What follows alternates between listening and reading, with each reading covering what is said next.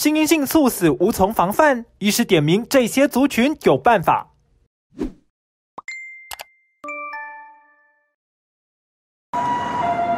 近年来频传年轻人猝死新闻，医师表示，患者多数属于心因性猝死，尤其是致命性心律不整，因为不正常电流影响心跳传导路径，往往来得很突然。哦，他有可能是心烦的心律不整，但是也有心室的这种异常翻电，所以这种心室一旦乱跳哈，乱翻电，哦，他病人可能就没有血压，病人可能就会倒下来。如果还没有来得及救回来的话，病人可能就会突然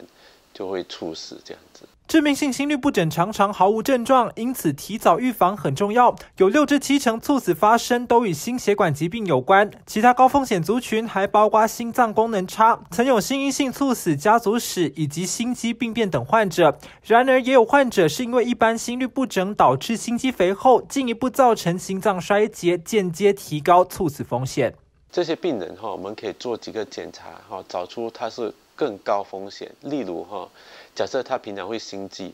好，我们可以排二十四小时的心电图，看他有没有这类的心律不整，或者是现在我们可以装十四天的心率的监控的仪器，一旦他有这些记录哈，哦，我们就可以装那个体内的去颤器啊，他只要在左边的胸口哈，我们开一个大概四公分的伤口，